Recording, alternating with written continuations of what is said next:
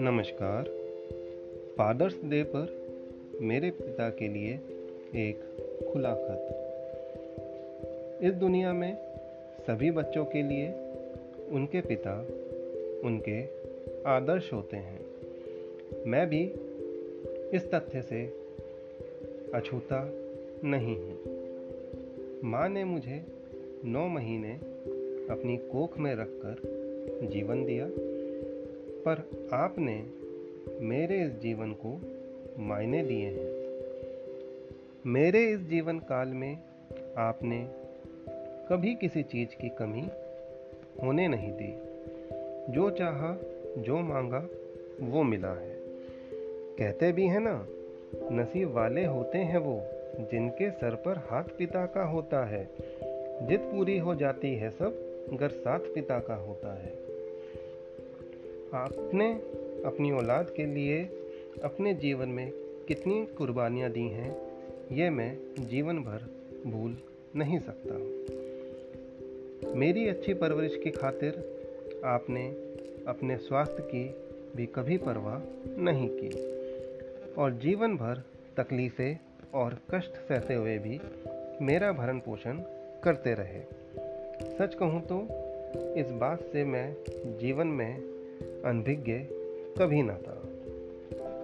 इस दुनिया में एक पिता ही वो शख्स है जो चाहता है कि उसकी औलाद उससे ज़्यादा तरक्की करे और कामयाब हो।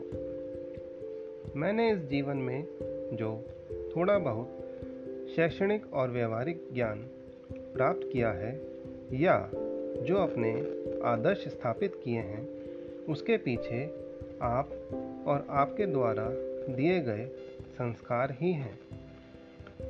हर औलाद की भांति मैं भी चाहता था कि आपके चरणों में दुनिया भर की खुशी अर्पित कर सकूँ, पर मैं अभागा स्वयं को इस काबिल बना ना सका।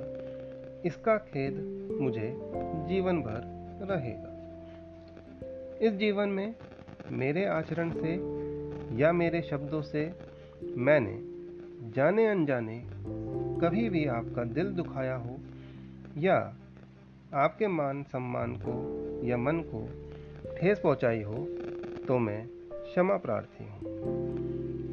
मैं जानता हूँ कि आप मेरे लिए घर के बाकी सदस्यों से ज़्यादा फिक्रमंद रहते हैं, पर आप कभी इस बात को जताते नहीं हैं। मुझे आज तक पता न चल सका कि पिता पुत्र होने के बावजूद एक अदृश्य दूरी हमारे बीच क्यों रही है। अंत में मैं एक बात जो जीवन भर कभी आपसे नहीं कह पाया, ज़रूर कहना चाहूँगा कि पापा, मैं आपसे बेहद प्यार करता हूँ।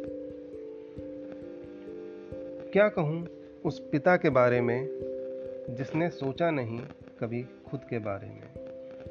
पापा, आपने मुझे ज़िंदगी भर दिया है, आपका तहे दिल से शुक्रिया है। सादर, आपका पुत्र निखिल रंजन।